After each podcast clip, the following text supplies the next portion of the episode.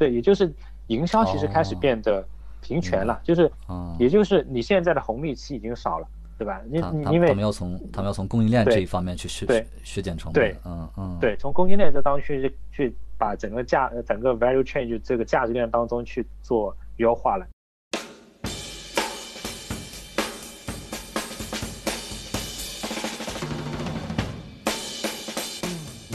你好，欢迎收听 Marcus 旗下的播客节目《全站文案》，我是今天的值班主播李马克。《全站文案》是一档观察品牌和市场营销的播客节目。如果你是苹果手机用户，我们推荐你在苹果 Podcast 订阅收听。我们的节目也会同步更新在 Spotify、喜马拉雅、网易云音乐等国内外主流音频平台。另外，也欢迎您关注《全站文案》或者 Marcus 的微博，非常期待与你的交流互动。上一期节目，品牌星球创始人 Brian 主要帮我们梳理了一下 D2C 品牌在全球的发展趋势，以及介绍了我们国内的 D2C 品牌发展的状况。那么本期节目，我们将继续和 Brian 一起来探讨疫情下 D2C 品牌的生存挑战问题。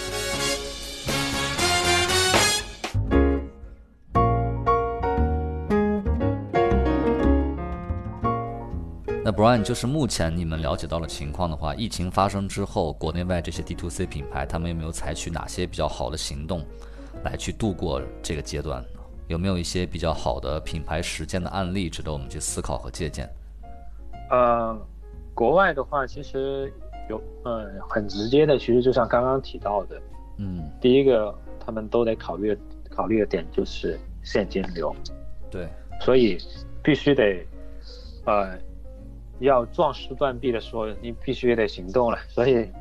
要裁员的就要裁员，要要要休假的就要休假。本身其实很多品牌，二零一九年就就在亏钱了。嗯。然后，如果又是在疫情之前没有融到资的，那这个时候，在两个月、一个季度甚至更长的时间没有营收的时候，基本上很多是坚持不下去的。这个时候最直接的其实就是。在保证现金流的能够可持续的运转下去，所以就大部分新品牌啊，就都都都会采取这样的行动了，就是休假跟裁员，也是没办法的做法。嗯，那啊，还有一些其实比较好的，我觉得疫情会带来一些机会的地方的。你比如说像刚刚提到像家庭健身领域，嗯，啊对吧？因为很多人已经不能去户外健身了，很多消费者不能去户外健身，那这个时候，呃，像我们说过那个 Peloton。那它其实在这段时间当中，其实是销量反而是增长了。他们就在这过程当中，就通过更好的消费者沟通的方式，去让更多人知道他们，也让更多人去了解到，哎，其实在家里去放这样一个设备也是挺好的。对。那还有就是刚刚提的那个 Hims，它它也因为这次疫情的原因，他们也借着这样的一个机会去推出了免费的心理。心心理诊疗的这样一个服务，而且是免费的，对咨询服务，咨询服务给到这些他的消费者，也能够，呃，帮助到这些消费者，而且也是跟他们要去做的这些服务是相关联的。刚刚也多次提到的那个 Roses，因因为他们不一样的地方就在于说，他们在东莞有自己的工厂，所以他们这次疫情，他们就做了一些调整，就是在工厂的产能当中去做了一些调整，所以。他们就开始去很快速的去可以去生产口罩了，对，那这个时候就能够去，呃，更好的去帮助到整个，第一个是帮助他他们的社群、他们的消费者，以及甚至对整个社会都能够带来更大的帮助吧。嗯，对，那它其实是一个，呃，我自己认为它是一个极致 DTC 的品牌，因为它从整个的链条当中都是 DTC 的，所以它也是因为，呃。做到了这个整个的垂直整合，就包括自建工厂，对，所以它能够享受到这样的一个一个优势。嗯，对。那我们国内的这些土生土长的 D2C 品牌呢，他们有没有采取哪些比较好的措施和行动？对对，国内的我们因为正好前前期就呃做了一个专题的报道，就是这个采访了二十二个新消费的品牌，他们的创始人或者他们的市场总监这样子来分享他们在这。次疫情当中的一些应对的呃面临的问题，还有他们的一些做法这样子。对，整体上来讲，就我具体就不讲这个他们每个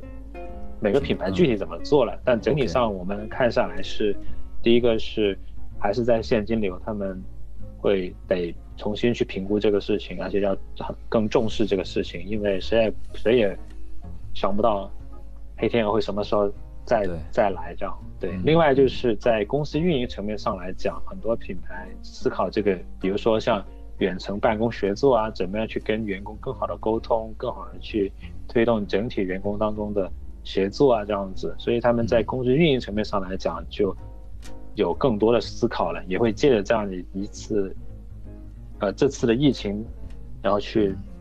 做更深入的思考，这样子，然后还有就是相当于探索一个新的工作方式，对新的工作方式这样子，对，那这个也能看到，就像相应的像飞书啊、石墨文档这样的平台，在在疫情期间就会，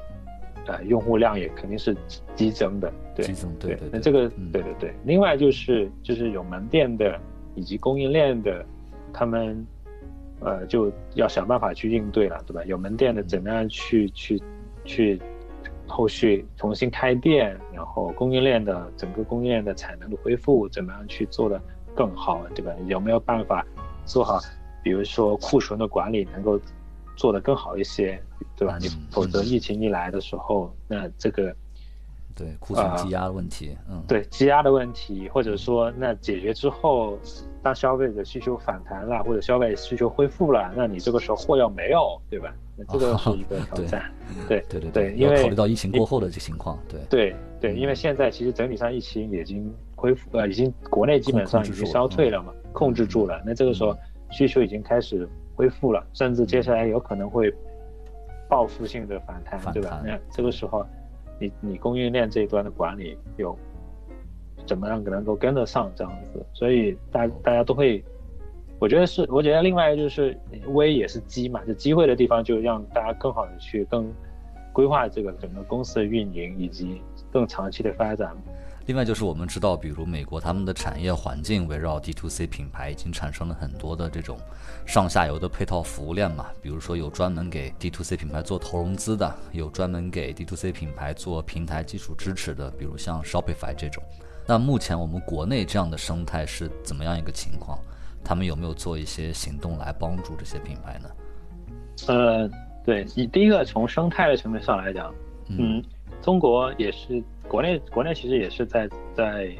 二零一九年，我自己认为在二零一九年的时候才开始变得成熟一点，也包括从做投融资服务的，对，做孵化的，做营销服务的，对吧？比如说像做直播啊这种像。用户运营啊，这些开始会更好的去服务这种新的品牌，乐更乐意去服务新的品牌。嗯，那另外就是啊，平台方，你包括像可能国内的像天猫这样的平台，像有赞啊这样的平台，对吧？也开始去啊，更好的去服务到这些新的品牌。嗯，那这个整体上来讲还是一个比较好的趋势的，对吧？虽然还不能说已经很成熟，但很明显能感受到的就是，比如说做投融资服务的，现在有比如说专门做食品领域的，专门做时尚领域的这样的一个像 FA 这种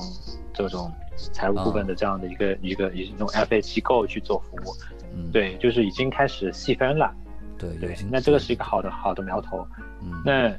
呃，我觉得这个在接下来应该会更快速的去去发展，也会逐步的去成熟。而而且我身边已经有一些朋友开始在做，比如说像品牌孵化这个事这样的事情。那嗯，在一八年可能就谈论的比较少了，但一九年下半年开始，身边能够感受到的就是越来越多的人会去，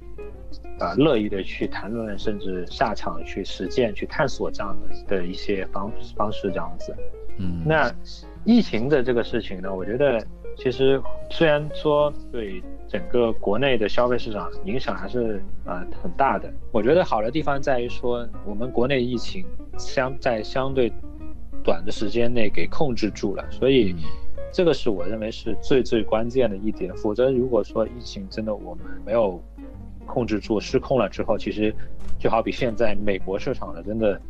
影响会非常非常大，很多品牌会会会关店甚至倒闭这样子。对，那我觉得这个是对国内做消费品的这些品牌来讲是一个最大的一个帮助吧。我觉得就是整体整个社会去去把这个疫情给相对比较有效的去控制住了。那整个生态当中，你比如说刚刚提到的这些呃机构、平台，对等等的，那其实他们都有相应的政策去支持到这些品牌。而且我举个例子来讲啊，像 VC，那虽然可能说这次疫情会让一些 VC 无法面对面的跟一些项目去、一些品牌去做沟通，也会阻碍到一些，比如说去做尽调、去了解到这些品牌。但我觉得这是短期的，因为整体上来讲，我还是比较乐观的去看这个事情，是说，因为整个资本会会还是比较乐意的去推动中国的这个品牌的发展，他们希望在这当中能够去看到，比如说中国的雅诗兰黛、中国的欧莱雅、对中国的新一代的百事、可口可乐的在出现，这样子，大家都会抱着有这样的一个目标吧，所以，嗯。总的来讲呢，还是相对来讲，就整个生态都还在茁壮的成长过程当中，所以我还是比较乐观。嗯，是。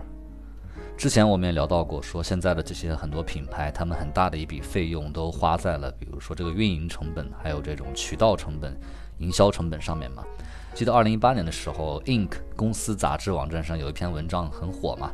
它里面提到一个后来被流传甚广的说法，就是现在对于这些 D to C 品牌而言，获客成本是新型的租金嘛？而且现在的获客成本确实是在不断上涨的。那么 D to C 品牌在疫情时期以及疫情过后，不然你觉得他们应该如何去平衡增长和利润的关系？或者说，该怎么样兼顾一个品牌的成长性和可持续性？呃，我觉得这个可能是所有的做品牌人都要去学习的一个地方吧，就是。要去学习跟探索的地方，就是如何学会平衡吧。那疫情带来的影响会让大家更好的去看待，比如说包括广告投广告投放，是不是要把大量的钱砸在这上面？对对吧？那你的品牌建设，你的 branding 是不是要去做好？是不是要花钱去在这上面去做？所以在这点上面来讲啊，就是。那个获客成本是新兴的租金，嗯，我我我之前就很想写这篇文章的，对一直 一直都想写这篇文章，对，因为的确是很有很有意思的一个话题，而且也是现在很多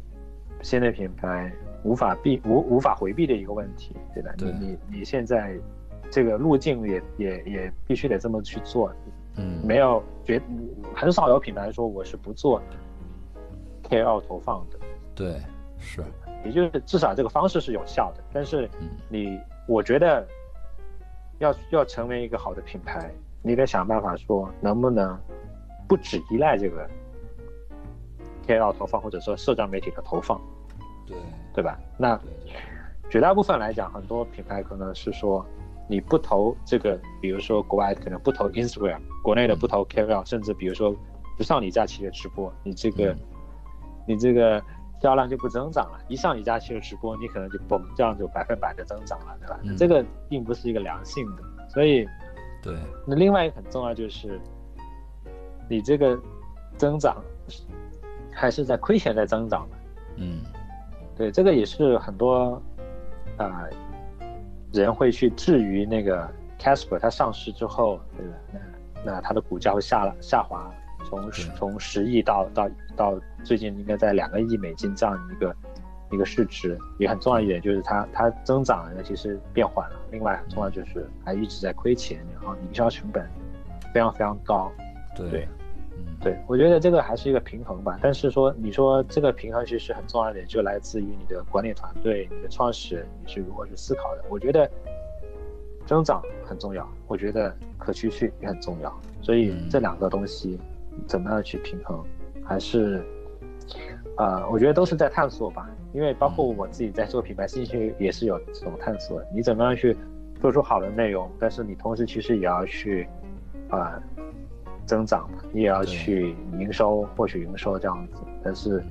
很重要一点就是在这里面，这这当中怎么样去做选择、做取舍这样。嗯。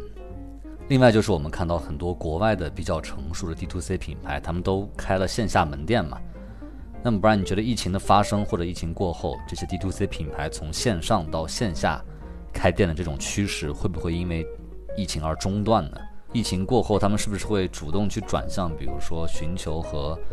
呃传统零售渠道的合作，而不再是这样高成本的去自己开店？嗯嗯嗯嗯。呃，我我觉得从中长期来讲，嗯呃，不大会中断。嗯，当然短期来讲，有可能比如说二零二零年有很多品牌原本要开店的人就不开店了。啊，对，这个是有很大可能的。但是中长期来讲，因为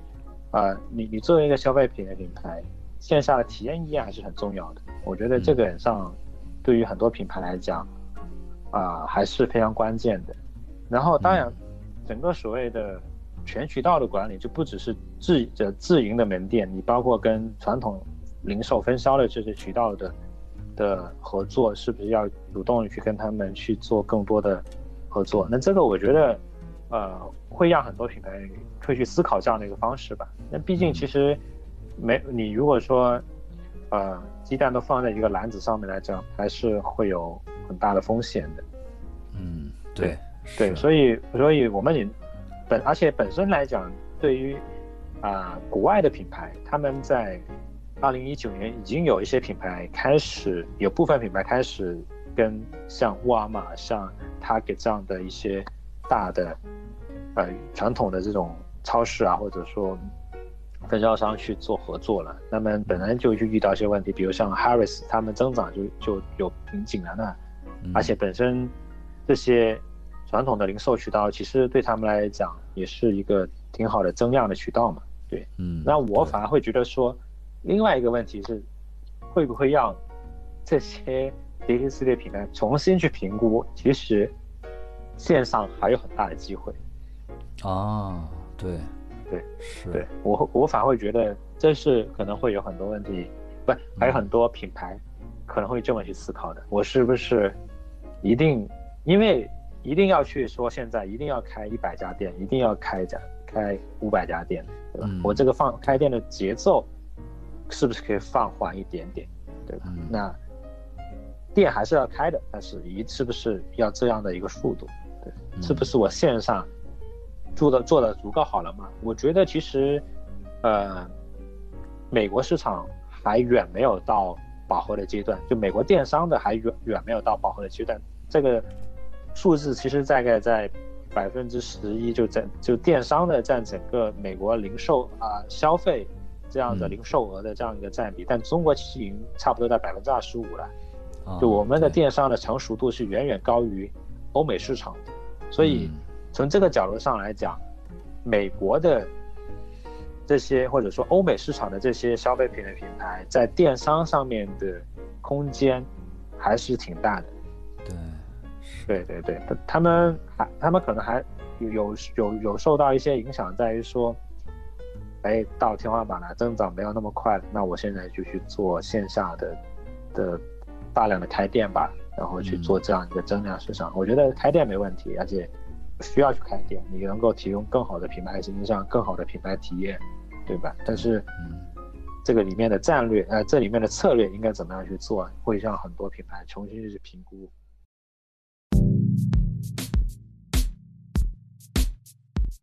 全站文案由 Marcus Media 制作出品。如果你是苹果手机用户，我们推荐你在苹果 Podcast 订阅收听。我们的节目也会同步更新在 Spotify、喜马拉雅、网易云音乐等国内外主流音频平台。关于节目的更多详细信息，你也可以关注全站文案或者 Marcus 的微博。非常期待与你的交流互动。我们也欢迎有眼光的品牌来赞助这档播客节目，支持我们做出更多、更好、更有深度、更有长远价值的内容。联系邮件可发送至 hello at marketmedia dot com。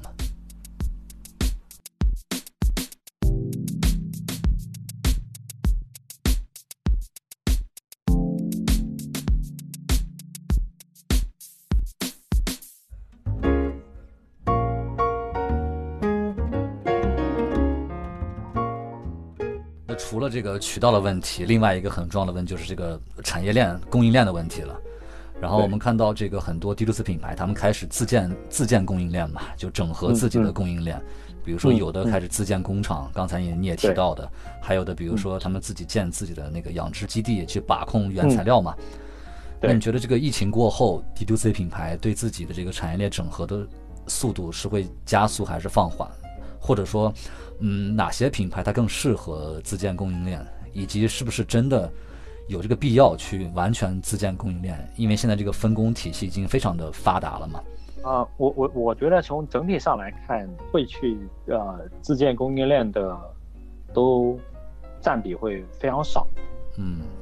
对我能看到零星的有有有一些品牌，比如像 Roses、像 Harvest 这些，他们在他们有自己的工厂，但其实整整体上在整个行业当中，其实占比比较少的。呃，疫情会让呃这些品牌，无论是国外还是国内的，会去思考说关于。供应链的这个管理上面的一些做法，他们会去思考，但是我觉得绝大部分还不至于说就要去自建工厂，对吧？嗯，是这样的一个阶段了，可能会有部分品牌，可能比如说，呃，对我们提到的那些，比如说我们知道像国内的完美日记，他们可能会，他们不是可能，他们是就要去建了，对，就要去建自己的工厂了，嗯，对。会有这样的一些一些一些品牌去做，那这个其实背后有一些考虑在于说，我自己分析下来，这里面有一个战略思考，可能是来自于说，因为大家在营销上面的成本已经接近了，嗯，对，也就是营销其实开始变得平权了，就是，嗯也就是你现在的红利期已经少了，对，你现在红利是少了。对吧？因因为他们要从他们要从供应链这一方面去削削减成本。对，嗯嗯，对，从供应链这当中去去把整个价整个 value chain 就这个价值链当中去做优化了。那那现在你你如果说大家都是用同样的供应链，你的成本跟我的成本没有差别，那你在营销当中大家的红利呃大家的成本也是接近的，对吧？你现在就比如说原先你能够依赖于。媒媒体的红利，比如说小红书的红利、抖音的红利、B 站的红利，但现在其实都已经越来越透明了，而且现在大品牌在这当中也也也很也也也也很很很懂得怎么样去做了，也就是大家呢在这当中的成本结构或者说所谓的 ROI 大家是接近的，那你这当中你就很难很难做出优势了，对吧？所以有部分品牌我认为是他们会往这方面去做的。去自建工厂，或者说包括把控原材料，对，或者说去做那个呃实验室去做研发，对，对吧？那这方面我觉得是会有这样的考虑，就类似的可能，比如说像特斯拉，它一开始跟丰田合作去，啊不是丰田那个松下去合作电池，对吧？后来开始自己做电池，后来芯片呢也一开始。也是合作的，到后来自研芯片，对吧？那这个会有这样子做垂直整合的这样一些做法，能够去把整个的成本一开始比较高，慢慢慢慢的会降下来，那你整个的利润空间就会得以提升了。因为你在其他层面上来讲，尤其在消费品领域当中，大家在营销的当中可能会挺接近。嗯，明白。对，对这个角度我以前没有思考过。对，这也是最近的一个思考。嗯，OK。那不然就是你觉得未来的话，我们拿国内的 D to C 品牌来讲的话，他们未来会在消费者的这个生活里充当怎样的角色呢？或者说，它和传统品牌的关系会变成怎么样的？国内的很多新的品牌，嗯，它它它会以一个相对的所谓的 innovator 或者说 challenger 这样一个就挑战者这样一个角色在出现。我们能够看到他们身上有闪光的一个点，就是你能够很明显能够看到，对吧？可能是来自于它的营销，可能是来自于它的包装，可能是来自它的一个理念，对吧？那如果说整体上它都能做得好的，那我它就真的是一个很棒的品牌了。当然，今天国内能做到的品牌不多，但是至少。它它出来的可能会因为某些点，比如说我想把这个产品做好，我我们我很擅长这个营销，那我能够在营销当中做好我的产品，我能够用供应链去做更好的产品定义，那我有可能我能够在设计当中做好，对吧？所以他们都会在某一些点当中去对传统品牌形成一定程度上的冲击。我们还不能叫它已经能够去替代传统品牌，但至少会给传统品牌带来一些思考，带来一些冲击，它能够。不会，它它不会像以往来讲，真的，哎，我我我这个市场已经很稳了，我不用去考虑现在有什么挑战者的品有挑战的这样一些品牌出现这样子，所以我觉得无论还是挺开心的一个事情，就是说能够看到大量的品牌在涌现，然后这当中有越来越多品牌做的不错，这样子，这也是我自己去做品牌性，就一个很关键的一个点，就是我们希望能够看到越来越多的品牌在出现，他们在在这当中能够给消费者提供更好的选择，甚至能够去引领消费者，甚至能够去让消费者，呃，在生活当中。过得更好，对吧？更享受日常的生活，生活，尤其是比如说这次疫情之后，会让更多的人去思考更健康的一些生活的方式，对吧？那我觉得这个会会给我们消费者，给这个社会带来更好的影响吧。那我觉得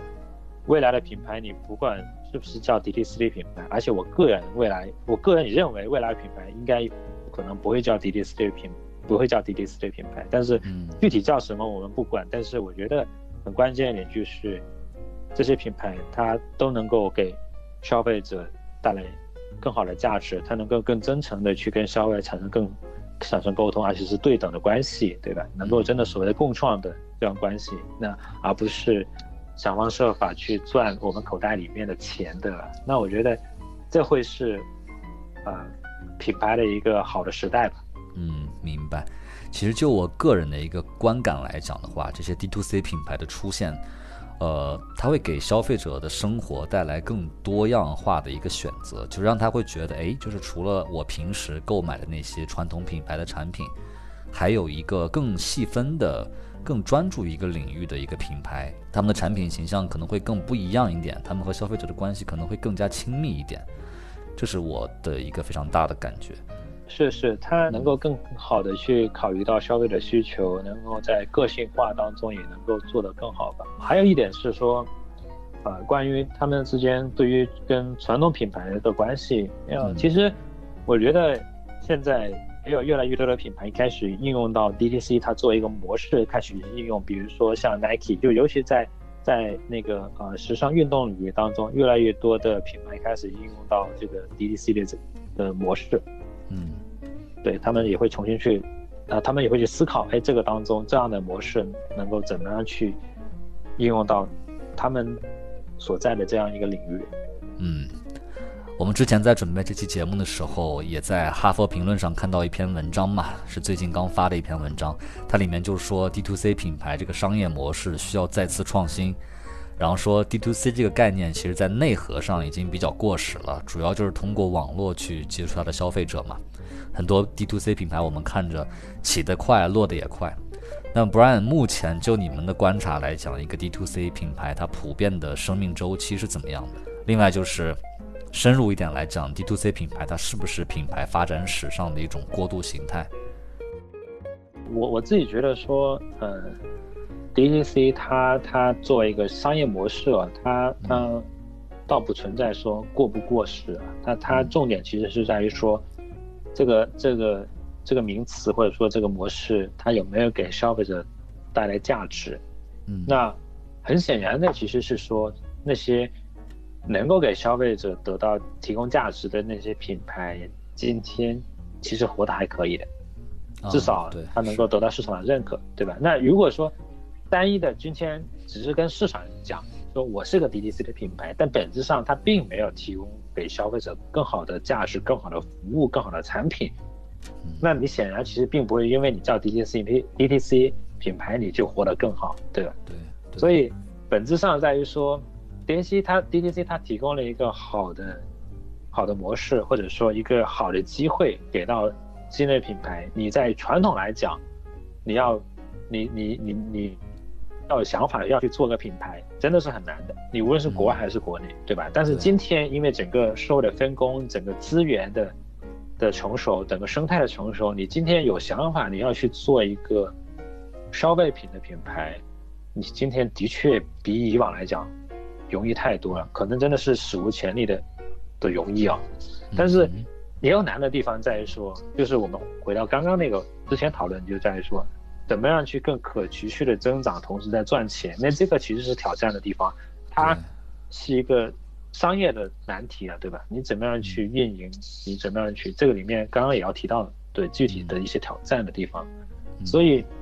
很显然肯定会有很多品牌会没落。但是这也是有意思的地方，在于说，其实这也是这在以往的品牌史当中是没有的形态，嗯，对吧？因为我们也看到过，就是说，我们最近经常会说到一个案例，是说，我们今天看到很多国内的消费品的品牌已经要上市了，但是呢，这些品牌它已经做了二十年，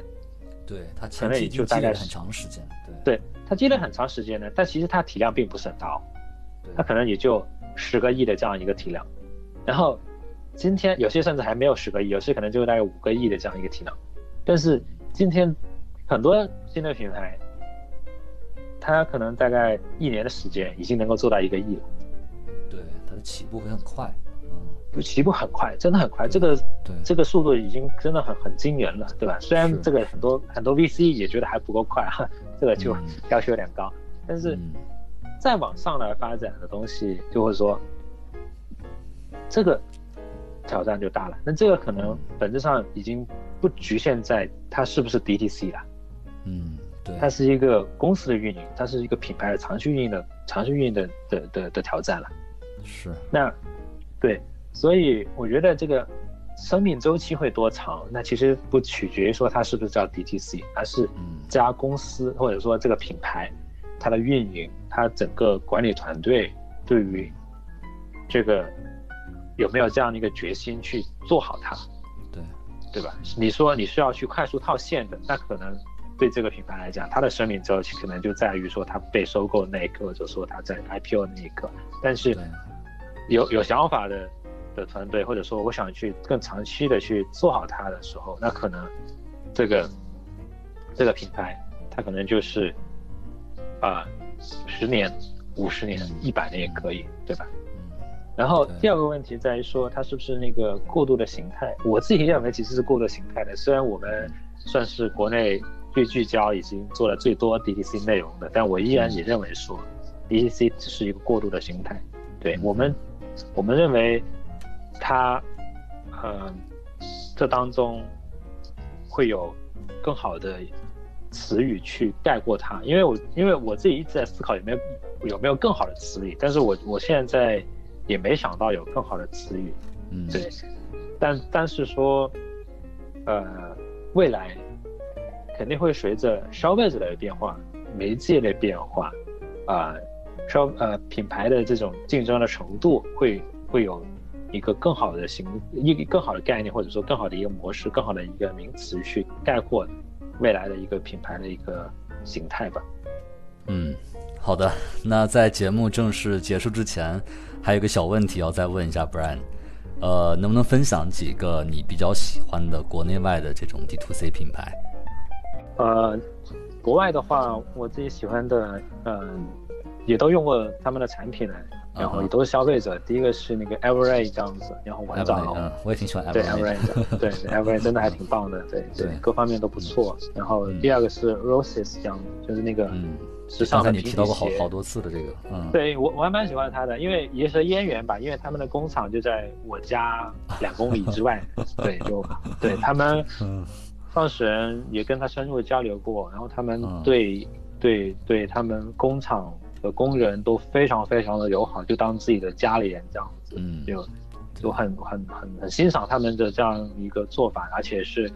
因为他们强调可持续嘛，就所有的东西都是可回收利用的。对，我记得我，对我记得之前看过 Rothes 的文章，还是听过采访他们那个创始人的播客，就是他们整个供应链的这种，呃，这种叫什么讲究环保啊和这种节节约节能啊，他们做的非常好嘛。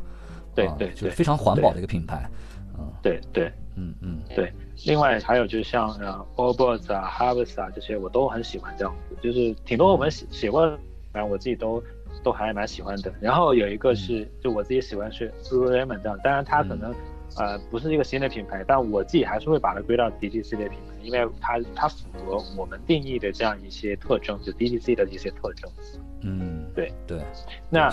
国国内的话啊，像三顿半啊，像内外啊，还有喜茶，我也都还蛮喜欢的。对对，就他们各个方面不能讲都已经完美了吧，但。都能够给我们带来一些启发，然后都有一些闪光的一些点，这样子。好的，以上就是本期全站完的所有内容。非常感谢 Brian 抽出宝贵的时间来到我们的节目。未来有机会，我们还会邀请 Brian 来节目里和大家分享有关品牌和市场的观察和见解。也非常感谢你的收听。如果你是苹果手机用户，我们推荐你在苹果 Podcast 订阅收听我们的节目。如果喜欢我们的内容，可以点击五星好评并留言给我们。同时，我们的节目也会同步更新在 Spotify、喜马拉雅、网易云音乐等国内外主流音频平台。另外，也欢迎你关注全站文案或者 Marcus 的微博，非常期待与你的交流互动。全站文案由 Marcus Media 制作出品，也欢迎您订阅 Marcus 旗下的其他播客节目。我是李马克，我们下期节目再见。再见，谢谢大家。